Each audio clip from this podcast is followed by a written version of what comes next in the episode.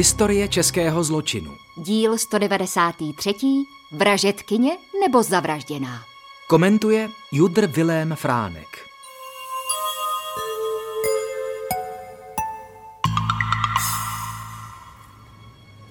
Paní Hildo?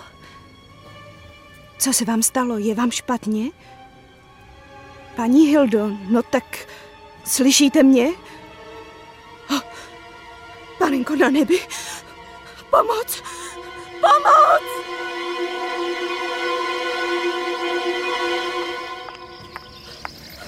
Paní Hudcová, paní Hudcová, pro boha, ona tam leží na nádvoří, ona je... Kdo? Vaše snacha. Když jsem přišla ráno do práce, našla jsem ji tam v noční košili, bosou. Myslela jsem si, že třeba omdlela, chytila jsem ji za ruku a byla úplně ledová a stuhla. Ježiši Kriste. Kde je Olínek? Paní Hudcová, on je taky. Je v posteli. Na zdi až ke stropu plno krve a vedle něj sekera. Už jsme volali četníky.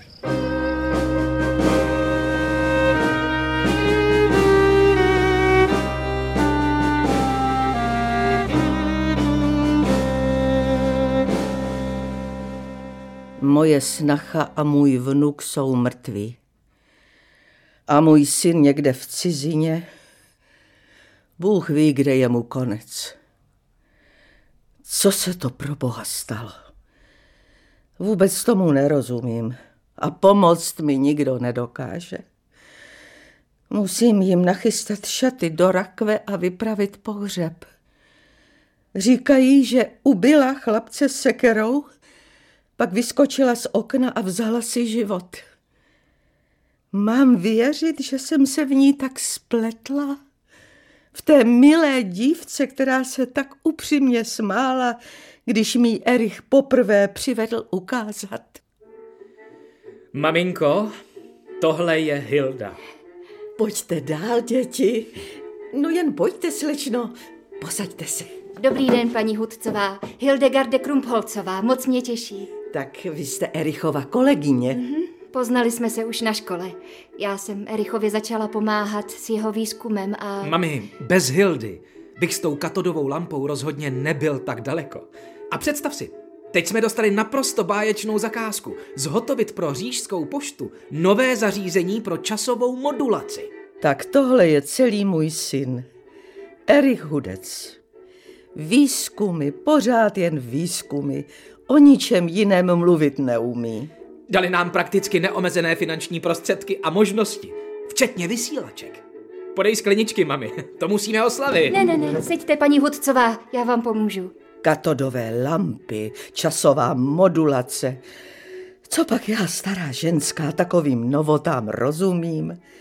Ale ta slečna, co si přivedl, ta se mi líbí. Vypadá jako slušné děvče. Víte, paní Hudcová, jde o tohle. V Berlíně se bude konat olympiáda, o tom jste určitě slyšela. A díky Erichovým výzkumům bude možné vysílat fotografie vítězů přes oceán. Do Ameriky a taky do Japonska. Chápeš to, mami? Přenos dat, včetně obrazových, na vzdálenost několika tisíc kilometrů bez výrazného zhoršení kvality. To bylo až donedávna něco naprosto nepředstavitelného. Ne, nechápala jsem to. Ale fandila jsem jim, Erichovi i té jeho slečně Hildegarde Krumpolcové, ze které se brzo stala Hilda Hucová. Olympiáda v Berlíně v roce 1936 to byl pro mého syna obrovský úspěch. Díky mně, teda díky nám, mami, můžou teď americké a japonské noviny tisknout snímky vítězů různých disciplín jen pár minut po tom, co v Berlíně protrhnou cílovou pásku. Tak to říkal a oči mu zářily.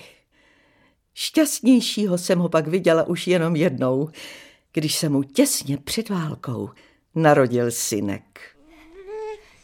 To je Oldříšek, maminko. Chcete si ho pochovat?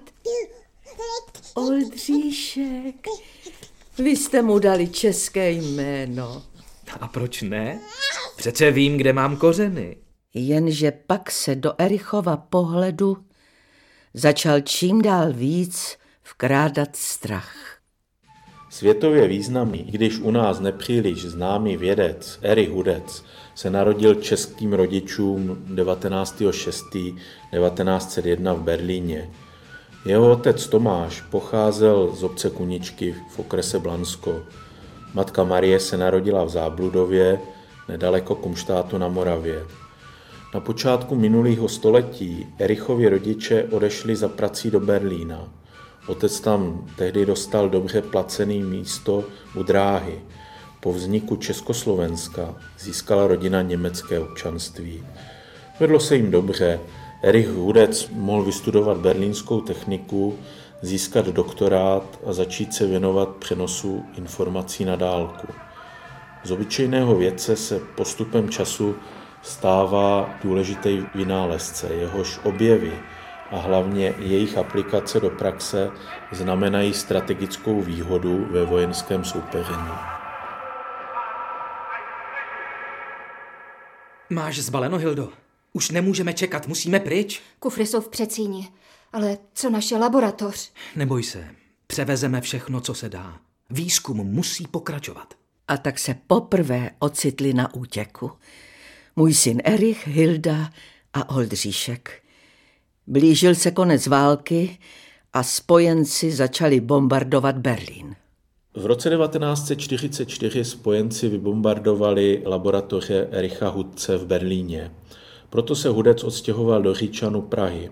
Erich se tam stal správcem vysílačky v nedalekém Tehově. Zde mohl pokračovat ve své práci. Zdálo by se, že Hudec bude moci v poválečném Československu začít nový život a soustředěně se věnovat své vědě. V květnu 46 ale vyšel článek v Rudém právu. To snad není pravda. Tak tohle si přečti. Ukáž? Arogantní říšský Němec Erich Hudec Obývá v Říčanech přepichovou vilu, kde má i vybavenou laboratoř a dílnu v několika milionové hodnotě. Arogantní říšský Němec? Co je to za nesmysly? To se ani neověří, že nám dali české občanství? No jenom to dočti. Prý jsem se během války stýkal s význačnými nacistickými osobnostmi. Hm. Žije tam bez dohledu a bez řádného soupisu majetku pod záminkou, že pracuje na novém vynálezu, který má strategický význam. Kdo to psal? Na tom nezáleží. Každopádně tady nemůžeme zůstat. Víš, jak maminka vždycky vzpomínala na kraj, odkud pocházela? Morava, podhůří Vysočiny. Hezčí kout země nikde nenajdete, tak to říkala. Zase budeme utíkat? Hildo, všechno máme na dosah ruky. Nabídl jsem československému státu svoje vynálezy. Dohoda o tom, že je ode mě koupí, je na spadnutí. Jenom se zatím musíme přesunout do bezpečí.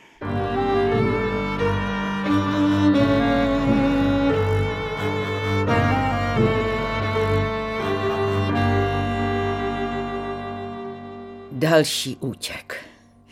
Ale před čím? To věděl jen můj syn. Čím dál častěji mluvil o tom, že po něm jdou. Kdo vlastně?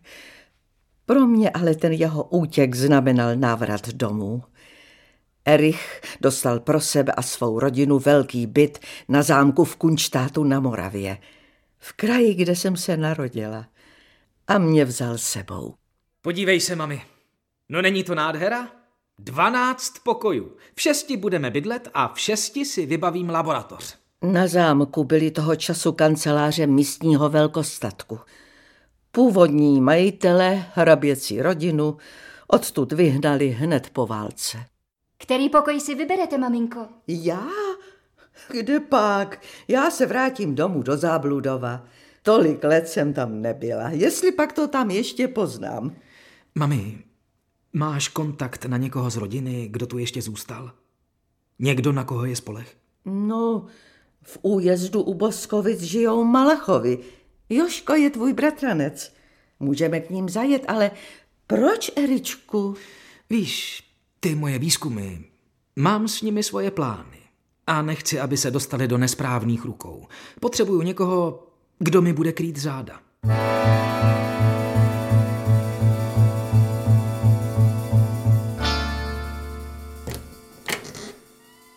Josef Malach. Těší mě. A vy musíte být Hildegarda. Pojďte dál. Krásnou ženu si našel, Erichu. A to ještě nevíš, Joško, že Hilda je nejenom krásná, ale taky chytrá. Oh. A skvělá máma. No, dělám, co můžu. A tohle je náš Oldříšek. Olí, podej Strejdovi ruku. Ahoj, Strejdo. Babička říkala, že máš králíky a slepičky. Můžu se na ně jít podívat? Jasně, Oldo. A taky mám v chlívku čuníka. No tak běž. Olínek byl na statku u Malachů za chvíli jako doma a Erich s Joškou si hned padli do noty. Ti dva celé hodiny seděli zavření ve světnici a něco probírali. Šlo o Erichovu práci, to jsem věděla, ale víc nic. Poslyš, Jožané, potřeboval bych, abys za mě přebíral poštu. Nechci, aby mi některé věci chodily na zámek. Nikomu jinému tady nevěřím. A mámu nemůžu ohrozit. A o co vlastně jde? Nemůžu ti to vysvětlovat moc dopodrobna, ale to zařízení, na kterým pracuju, umí vysílat informace na dálku. Vyzkoušel jsem to mockrát už před válkou. Samozřejmě, že se o moje objevy začalo zajímat vojenské námořnictvo. Já na tom teď musím dělat dál. Chci rozjet sériovou výrobu. A na to potřebuju peníze. No, tak si zkus zažádat o půjčku v Boskovické záložně. A poptej se na ONV. Tam sedí nějaký Rudolf Barák. Obrať se přímo na něj. Rudolf Barák byl divný člověk. Zarytý komunista, zakladatel STB, dokonce se po únoru stal ministrem vnitra.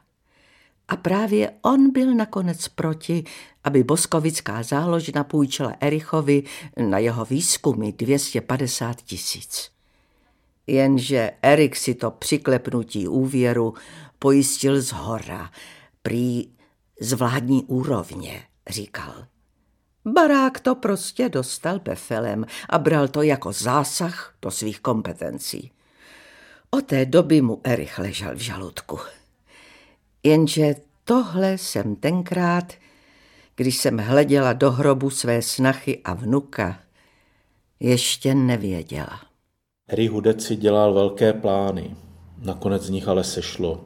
Sériovou výrobu jeho vynálezů se mu rozjet nepodařilo.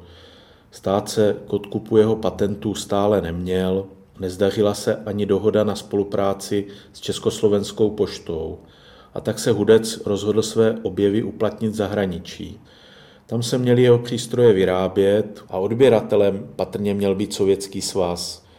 Československé spravodajské orgány si uvědomovali úskalí podobné spolupráce a možnost nezdaru celého projektu. Hudec se tak stává ostře sledovanou osobou, a to hned ze dvou stran. Materiály o něm zhromažďovala Zemská úřadovna státní bezpečnosti Brno a kontrolu převzala také vojenská kontrarozvědka. Před koncem roku 1947 odjel Harry Hudec jednat o realizaci svých projektů do Švýcarska a Francie. Kdy se vrátíš, tatí? Budeš s námi na Vánoce? Nevím. Rád bych, ale spíš myslím, že ne. Hildo, Ano. jeďte na svátky do újezda k Malachům. Až budu vědět víc, napíšu ti na Josefovu adresu. Dávej na sebe pozor.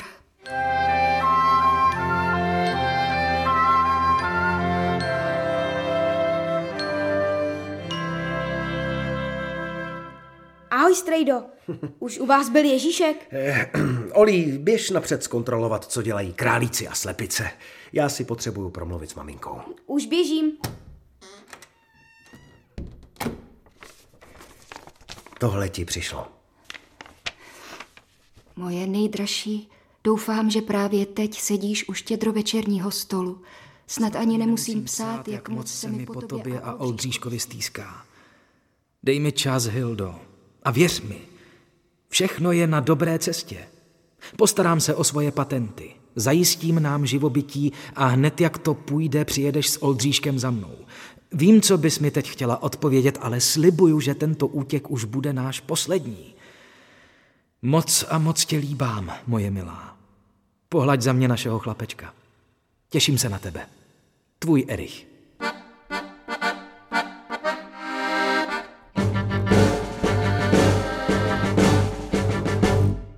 Pak přišel únor, k moci se dostali komunisti a Erich se pořád nevracel. Hilda ani Joška Malachů mi nechtěli nic říct, prý to pro mě bude bezpečnější. Ale pochopila jsem, že si Hilda pro sebe a Oldříška zažádala opasy a že jim je nechtějí vydat. Už u nás zase byli, Joško. Dva neznámí chlapy. Mluví tak divně. Myslím, že je posílá ten barák. A co chtějí? Je to kvůli tomu úvěru? Spíš jim jde o Erichovu práci. Pořád se vyptávají, kam to schoval. Asi nevědí, že jsme na všem od začátku pracovali společně a že já mám všechny Erichovy objevy tady, v hlavě. Vyhrožujou ti? To taky. Ale hlavně myslím, že ani oni sami nevědí, co vlastně hledají. Joško, můžu si u tebe tohle schovat? Jsou to Erichovy poznámky, hrozně mu na nich záleží. To víš, že jo. Dám na to pozor. Joško, já už se tam nechci vrátit. Na zámek. Strašně se tam bojím. Večer všichni zaměstnanci odejdou a my jsme tam s Olinkem celou noc úplně sami. Prosím tě, mohl bys nás někam schovat? Prosím, já se tam hrůzou zblázním. Zkusím něco vymyslet. A ty se zatím na noc dobře zamykej. Mám peníze, Joško. Zaplatím, kolik bude potřeba. Podívej, tahle briliantová souprava má cenu minimálně 100 tisíc. Aspoň než nám dají ty pasy. Je,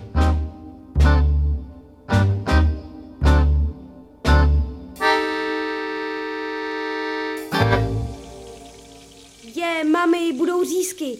Můžu si jeden dát? Už ne, Oli, si po večeři. Běž se umít a do postele. Ale já mám na ně chuť. Řeknu ti tajemství, ano? Ty jsou na cestu. Podívej. Dopis od táty. Aha. Jupi, můžu? Mhm. Drahá Hildo, akce proběhne v noci ze 7. na 8. června.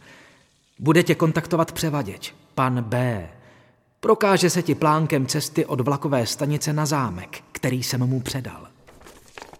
7. června? To je dneska, že? Aha. Oli, potřebuju ještě dobalit kufr. Natáhni oba budíky, ano? Zvládneš to? Abychom nezaspali. Jasně, ale ještě pohádku. tak dobře. Žil byl jeden smolíček pacholíček. Zbal na cestu jen to nejnutnější. Hlavně mé poznámky a technické výkresy. Těším se, že vás oba už brzy obejmu. A v tom se ozvalo zaťukání na dveře.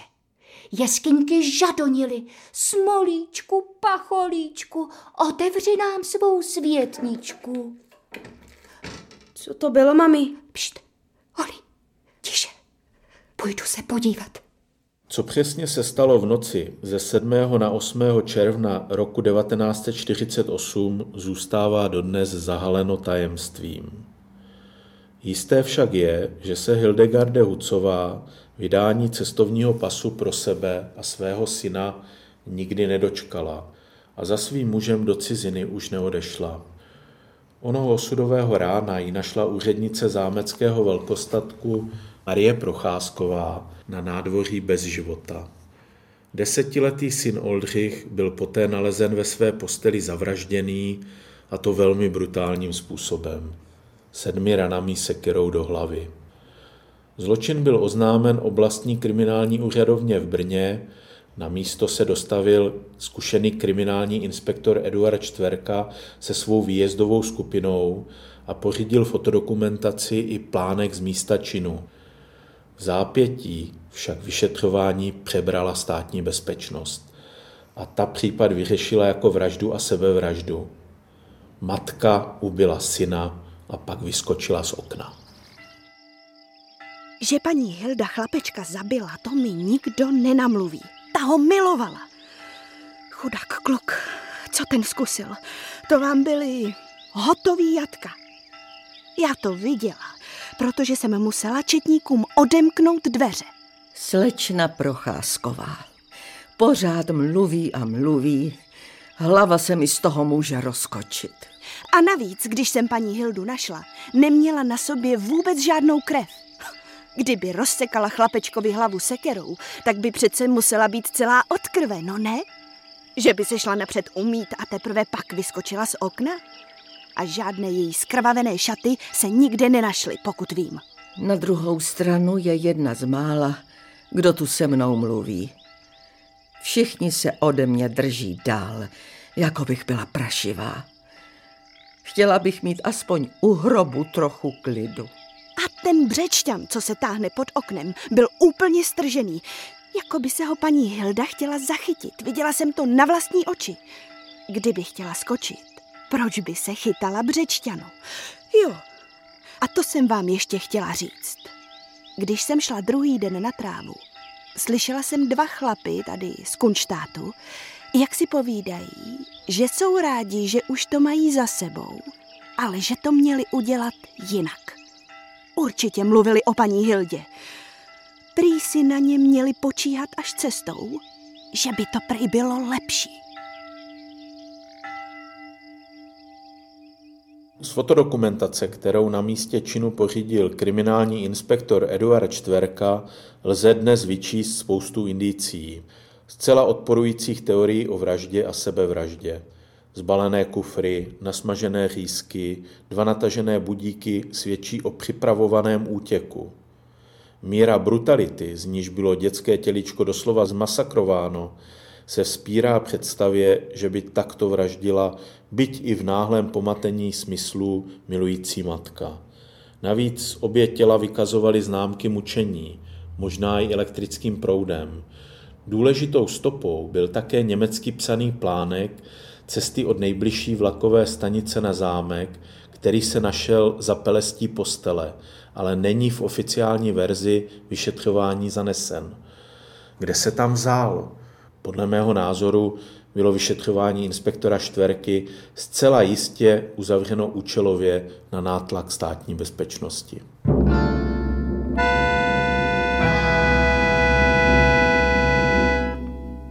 Nemůžu spát. Pořád se mi před očima honí obrazy. Co se mohlo stát? Smolíčku, pacholíčku, otevři nám svou světničku. Co to bylo, mami? Byli dva? Nebo jich bylo víc? Dostali se na zámek oknem? Kudy jinudy dveře byly zamčené? Kdo si prý dokonce viděl o zeď opřený žebřík, ale lidi toho napovídají. A tu sekiru si přinesli s sebou? Tady seš ty, Čupko. Olinko, uteč, schovej se. Mluv. Kde to je? Naval to po dobrým, nebo tě to bude bolet. Já nic nemám, žádné peníze, ale jestli chcete šperky, tak... Nedělej blbou. O prachy nám nejde. Ty výkresy. Manžel tu nic nenechal, všechno si odvezl sebou. Au! Chceš nás vodit za nos? Tak se zeptáme kluka. Vylez ty z pratku. Ne, mami, maminko. Želej, pojď se. Pojď se. Au, au. Au. Olínek před nimi utíká. Schovává se ve výtahové šachtě. To proto je tak špinavý a domlácený. Vlečou ho ven a před očima jeho matky ho... Ne, ne, ne, už dost.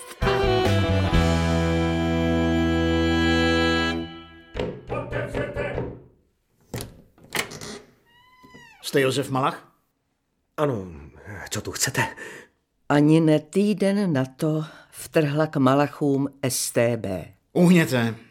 Chlapi, prohledejte to tady. Máte povolení? Zmlk. Co je v té skříni? STB při domovní prohlídce objevila několik svazků vědeckých prací, výkresů a různých písemností, které si můj syn u svého bratrance schovával. A tohle je co? Nevím. Vůbec netuším, kde se to tu vzalo. Tak ty nevíš. Budeš s náma. Však ty si vzpomeneš. Odvlekli Jozívka do Brna na cejl. Tam ho celého domlátili. Nic nevím. Na nic se nepamatuju. Je možné, že je tam schoval někdo od hudců, ale já u toho nebyl. Věci zabavili a Jozívka nakonec pustili. A já, já se nikdy nedozvěděla, jak to vlastně bylo. Pro státní bezpečnost znamenalo definitivní konec případu předání vědeckých materiálů vztahující se k činnosti Ericha Hudce a jeho manželky Ministerstvu národní obrany. Jakou roli v případu sehrál Rudolf Barák? Těžko říct. Když byl sesazen z funkce ministra vnitra a obviněn z rozsáhlé majetkové trestné činnosti, konala se v dělnickém domě v Blansku výstavka kořistí, co Rudolf Barák nakradl lidu. Josef Malach tam mezi jinými cenostmi s jistotou poznal briliantovou soupravu patřící Hildegardě Hudcové. Inženýr Eri Hudec se na Moravu už nikdy nevrátil. Odešel do Ameriky a Kanady, kde přihlásil svoje patenty, některé z nich byly utajeny a evidentně byly využívány americkým námořnictvem a dalšími důležitými vojenskými složkami. V zámoří stopa po inženýru Hudcovi na dlouhou dobu končila. Nedávno se však podařilo vypátrat, že se vrátil do Berlína, kde roku 1972 zemřel ve své vile na břehu berlínského jezera Nikolasí. Jeho smrt je zahalena tajemstvím a není možno vyloučit ani cizí zavinění.